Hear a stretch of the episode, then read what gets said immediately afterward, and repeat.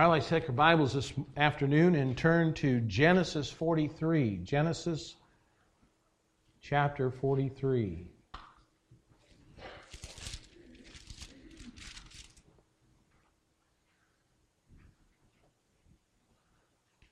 This afternoon we're going to continue in Genesis here and see Judah grows up. Judah grows up.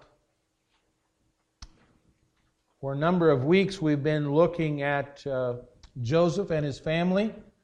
And if you remember the story, you know that Joseph's brothers sold him into Egyptian slavery. They told their father that he was dead. As far as they were concerned, Joseph was dead. They went on with their lives as though they would never see their brother again because they never expected to. And yet God had other plans. And while they were living their lives in Canaan, God was working in Egypt.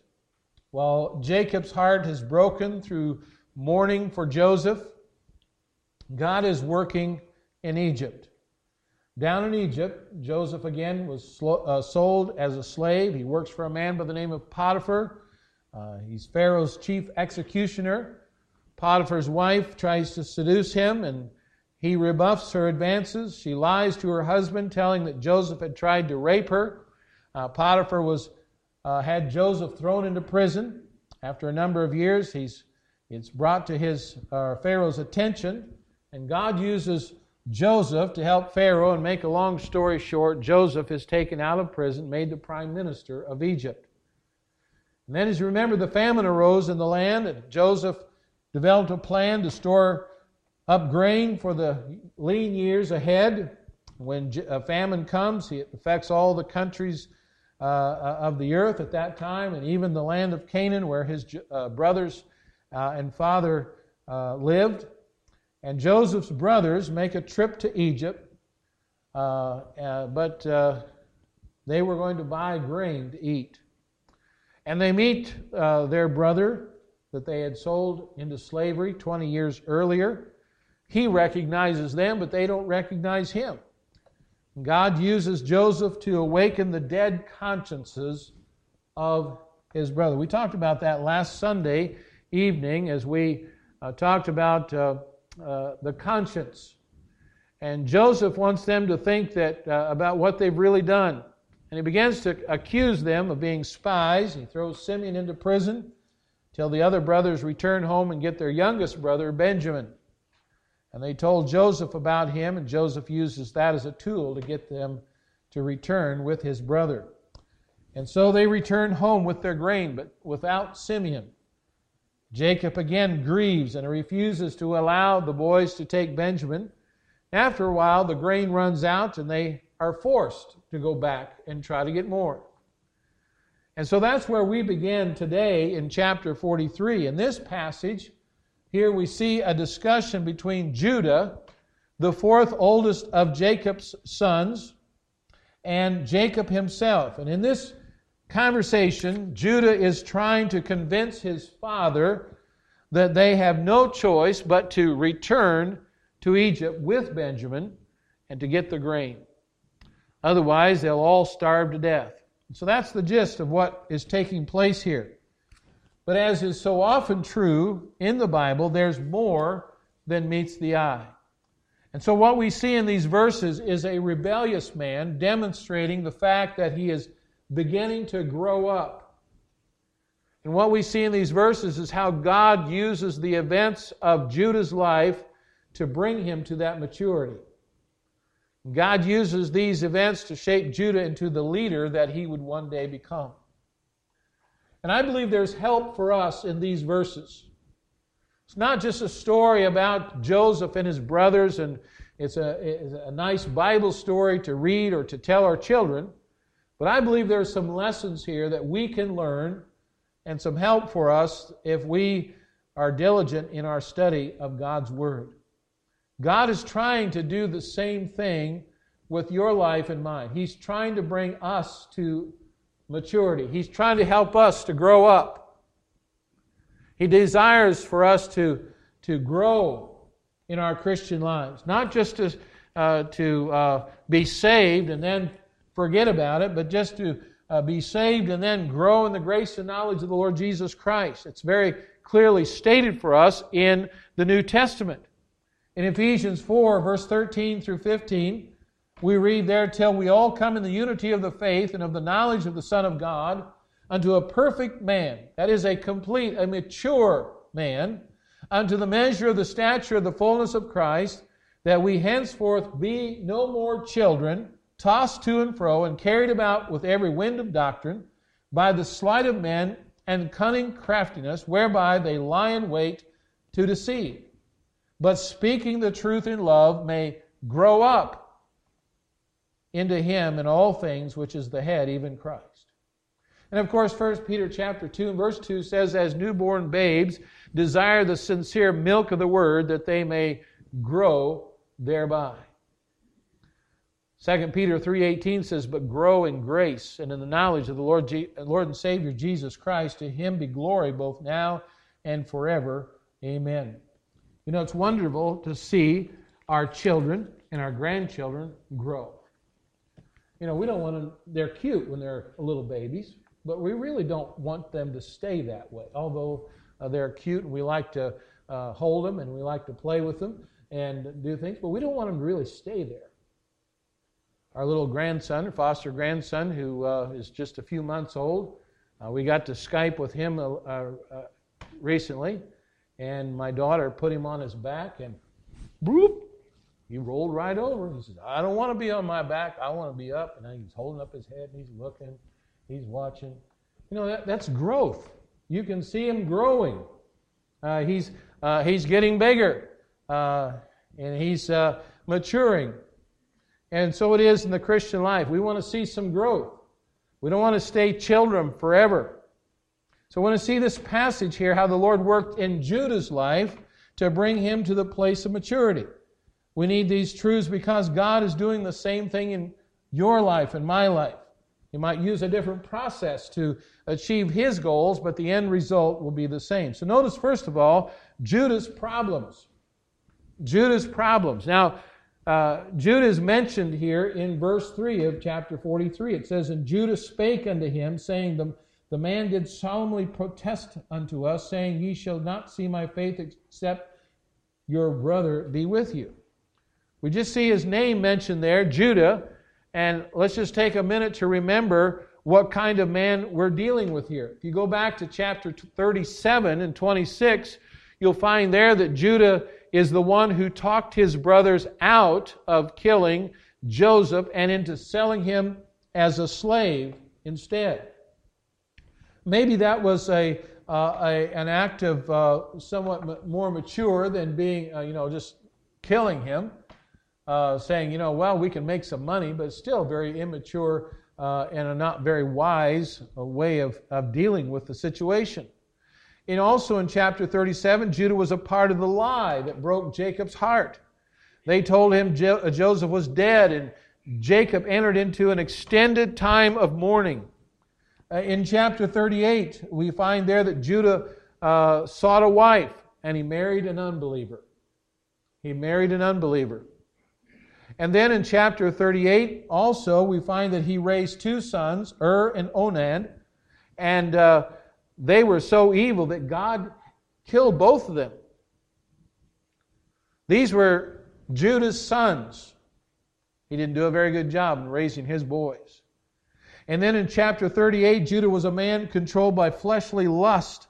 His wife died, and he sought female companionship in the bed of a woman he thought to be a harlot. And then we also find he was guilty of committing incest with his daughter-in-law. She had tricked him, but he was still responsible for his actions. And then later in chapter 38, we find Judah was judgmental. Tamar, his daughter-in-law, became pregnant through their incestuous relationship, and Judah ordered her to be burned for her infidelity. And as it turned out, she exposed him for the hypocrite that he was, and their relationship produced twin boys, one of whom became a distant ancestor of the Lord Jesus. And so we look at a man like that, we see all the things that's happening in his life, and we say, well, he'll never amount to anything.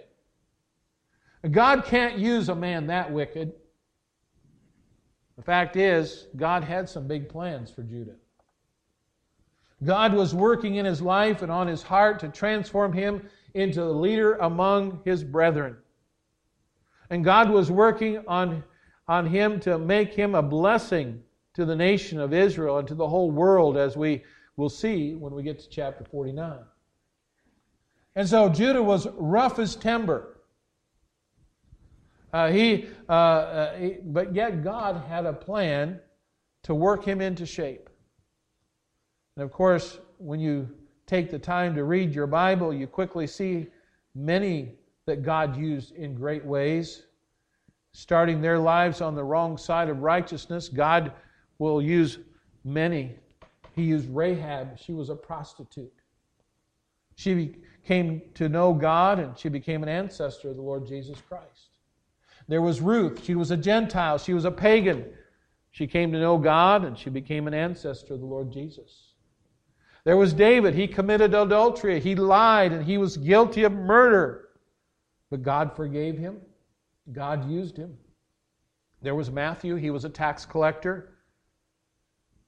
He was in the employ of the Roman government. He was a thief. He was a liar. He was a cheat. But God saved him, used him for his glory. There's the Gadarene demoniac. He was demon-possessed. He lived in the tombs. He had an entire region scared half to death. He met Jesus and became a powerful witness to God's grace and life-changing power. There was Paul. By his own testimony, he was guilty of terrible, gross sins. And many more could be named from the Bible. But how many could be named right here in this room? How many of you were a mess before God got a hold of your heart? Not a single one of God's servants was perfect when he found them. They were all dirty, filthy, and full of sin. But he knows how to clean us up, doesn't he? He knows how to use peoples as vessels of honor. There are people, as I said, right now in this room, and you may be ashamed of your past. You have your right to feel that way, but never think for an instant that God can't bless you and use you. If you haven't been saved, or if you've been saved and you've been washed in the blood of the Lamb, His precious blood has negated your past. Every stain has been washed away, and you are white and clean in His sight. Now I praise the Lord that He is the Lamb of God which taketh away the sin of the world. And I don't care how clean you live or how close you get to the Lord, there will always be someone out there who will hold what you are against you. But we need to just ignore them, and when this thing is said and done, you don't have to answer to them. Both you and them will stand before God and give an account for their lives and your life. Live to please the Lord and let Him take care of the rest. So we see Judah's got problems. He's a man who doesn't look like he'd be worth anything. But notice, secondly, Judah's plea. You look in verses 3 through 6 there, it says, "And Judah spake unto him, saying, The man did solemnly protest unto us, saying, Ye shall not see my face, except your brother be with you. If thou wilt send our brother with us, we will go down and buy thee food. But if thou wilt not send him, we will not go down. For the man said unto us, Ye shall not see my face, except your brother be with you. And Israel said, Wherefore dealt ye so ill with me, as to the man, whether ye had yet a brother?" We find in these verses that Judah states a very simple, unvarnished truth. They cannot return to Egypt to buy more grain unless they take Benjamin with them. And so he begs his father to allow them to return to Egypt and take Benjamin and buy more food. In fact, in these verses, it's very clear that Judah is making some spiritual progress here. Let me show you why I think that. You find here that he no longer simply is concerned about Judah. His primary focus is no longer what he wants or how he feels, but what he thinks. You find here Judah is concerned about the rest of the family. He knows they have to have food and they will all starve. He's concerned about the future of the family. He's concerned about Simeon.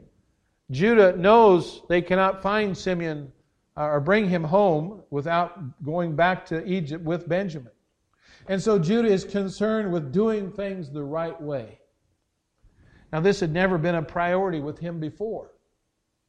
Up until now, Judah has cared only about Judah. He would do whatever it took to get what Judah wanted. Now he wants to do things the right way. He's finally beginning to grow up. And yet this progress hasn't happened overnight. It's taken many years, many trials to bring him to this point. And by the same token, the Lord's work in your life and mine has not been accomplished overnight, has it? If you are growing as you should, you are closer today to Him than you were when you got saved, I trust. In fact, I hope that you're closer to God today, January the 5th, 2014, than you were January the 5th, 2013. If you're growing, you are. God has been in the process of developing you since you were saved, and He's developing you by His grace as He saved you by His grace. And His work in us is not something that just happens overnight.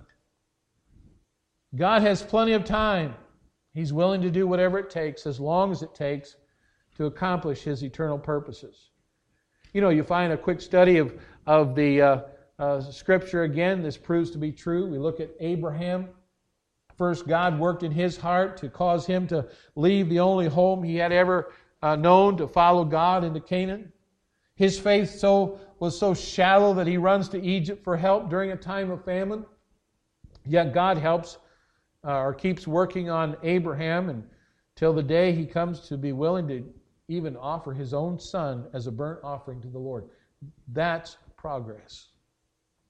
You look at Jacob. He was a trickster, a deceiver. He's a man who lives down to his name. And God works on him through a series of difficult circumstances to shape him into the father of the tribe of Israel, 12 tribes of Israel.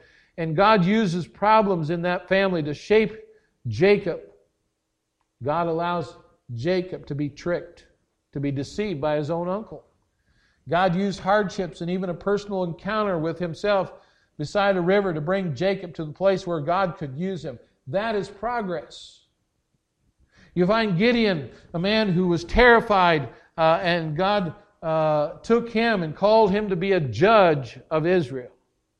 God gave him a mighty army, and then God took his army away, sent him into battle with 300 against a multitude, and even sent him into battle without weapons.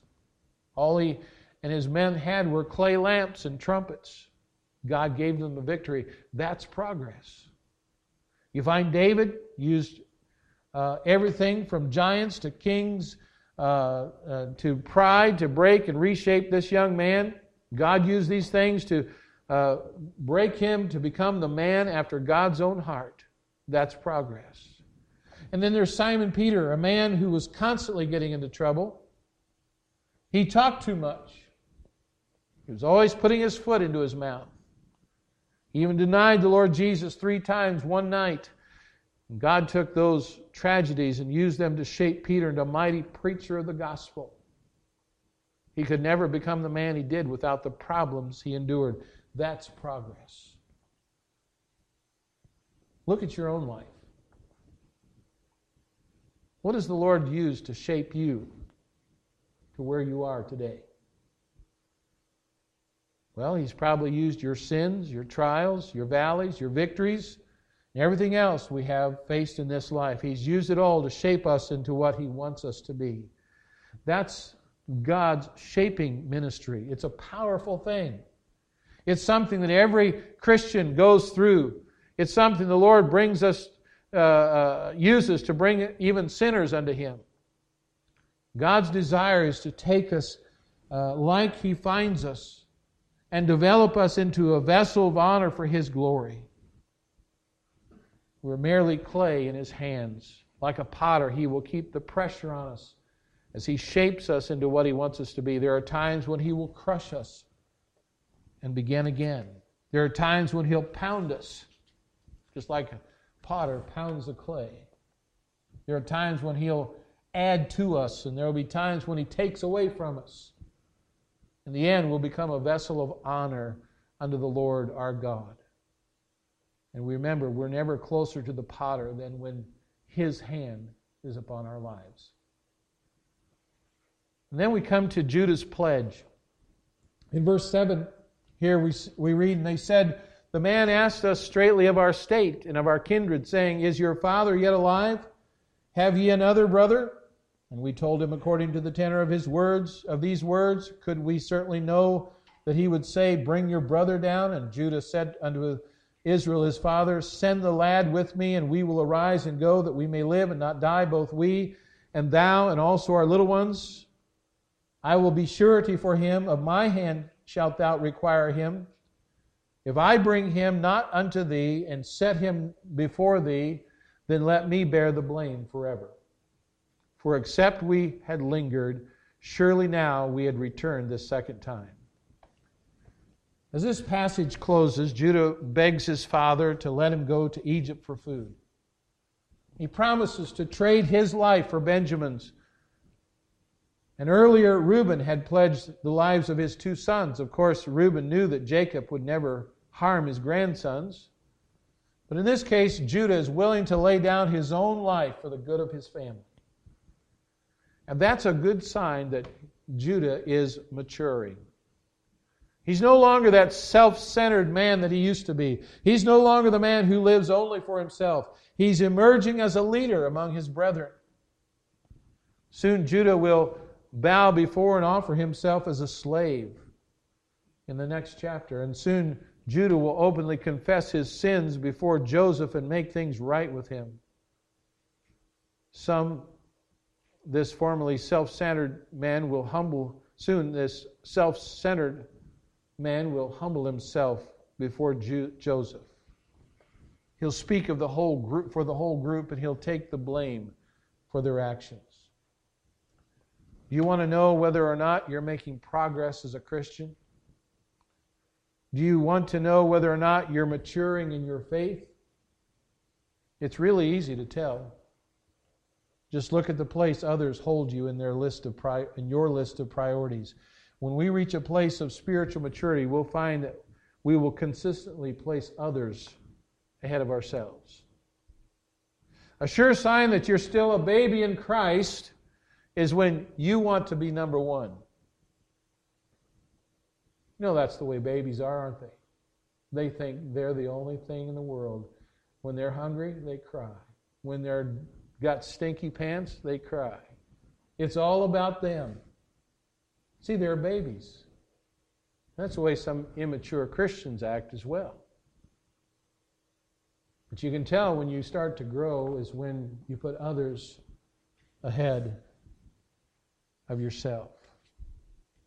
Notice here what the Bible says about this. It says in Philippians 2:4, look not every man on his own things, but every man also on the things of others. Romans 12:15, rejoice with them that do rejoice, and weep with them that weep. 1 Corinthians 10:24, let no man seek his own, but every man another's wealth. I think one of the greatest examples of this selfless kind of life is the testimony of John the Baptist.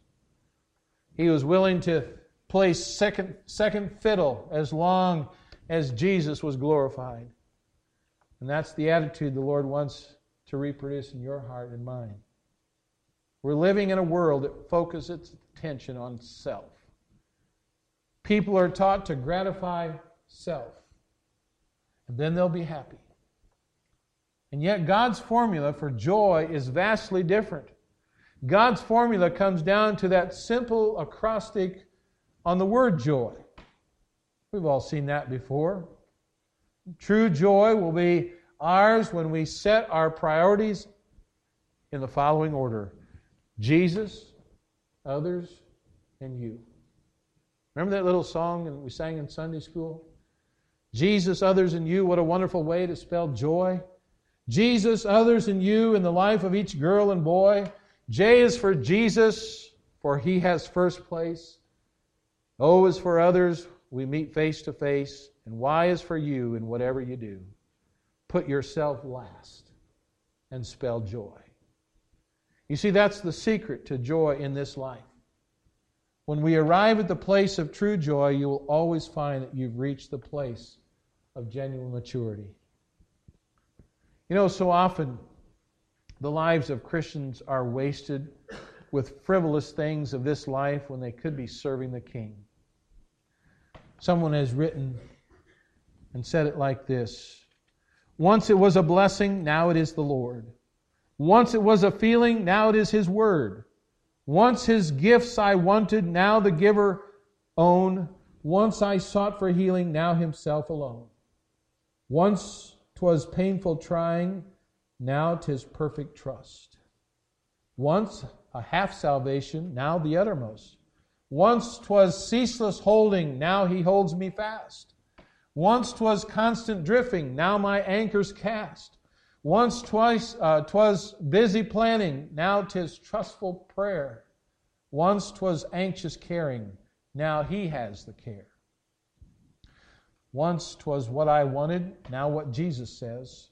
Once 'twas constant asking, now 'tis ceaseless praise. Once I tried to use Him, now He uses me. Once it was my working, hence His it hence shall be. Once the power I wanted, now the Mighty One.